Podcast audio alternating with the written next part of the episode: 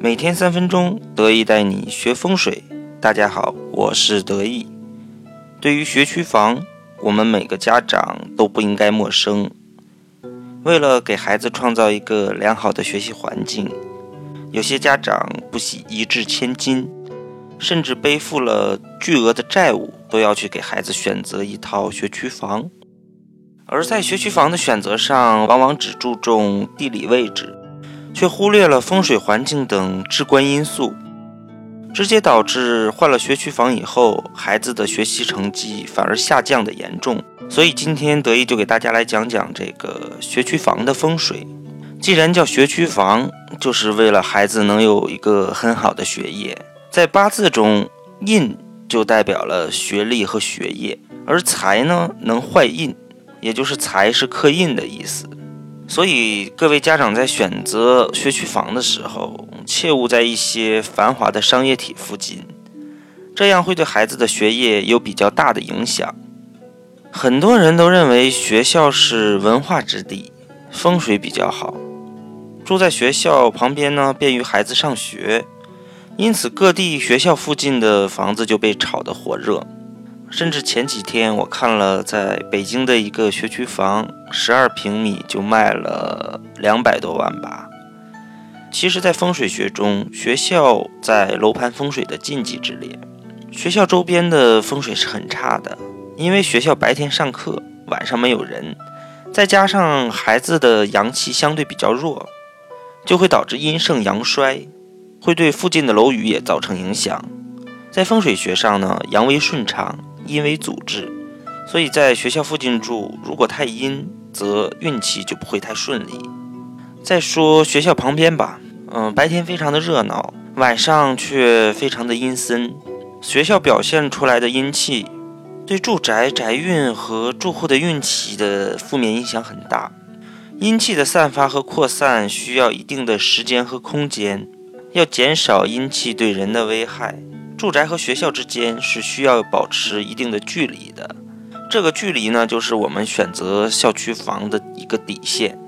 如果学校的四周很空旷，那么我们的住宅呢，要在离学校三百米以上。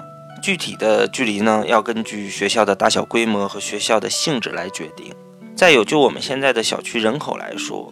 跟古代的一个城市的人口基本上差不多，所以把一座小区呢就当做一个城市也一点不为过。而在古代的城市里呢，一般在城市的东南方都会立有文昌塔，或又叫文运塔，代表这个地方会文运昌盛。像我母亲的老家哈尔滨市双城区就是一座古城，在双城的东南屹立着一座魁星楼。就清末明初而言，双城这个地方呢。除了团以上的官员就达四百五十多人，仅省长、军师级将领呢就达到三十人以上。所以在选择小区的时候，一定要看这个小区的西南方向。如果西南方向建筑物低矮，则不利于文昌；如果建筑物高耸，像一支垂直的笔，则代表住在这个小区一定能出状元之才。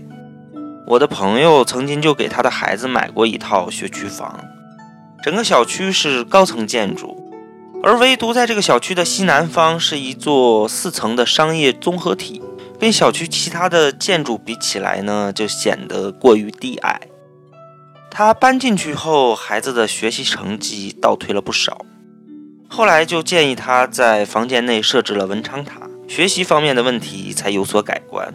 另外，学区房尽量要选择在小区内侧，最起码孩子的书房窗子不能对着马路、河流。又或者是发出噪音的场所，这样就会引起周围气场的混乱。无论是水流、人流还是车流，都会影响到孩子的注意力，使孩子的精神不集中。声响呢，也会导致孩子比较烦躁。如果说已经住在了这样的住宅，又不能搬家，那只能在风水方面，那只能在那只能在风水方面进行一定的化解。第一种方法呢，是对着学校方向去安放五帝钱和葫芦。葫芦呢可以收煞气，五帝钱呢又可以增加阳气，起到挡煞辟邪的效果。另外呢，尽量要保持家中的阳光充足，夜晚呢也要灯火通明，多邀请一些朋友来家中做客，来提升家中的阳气的气场，就能得到适当的改善。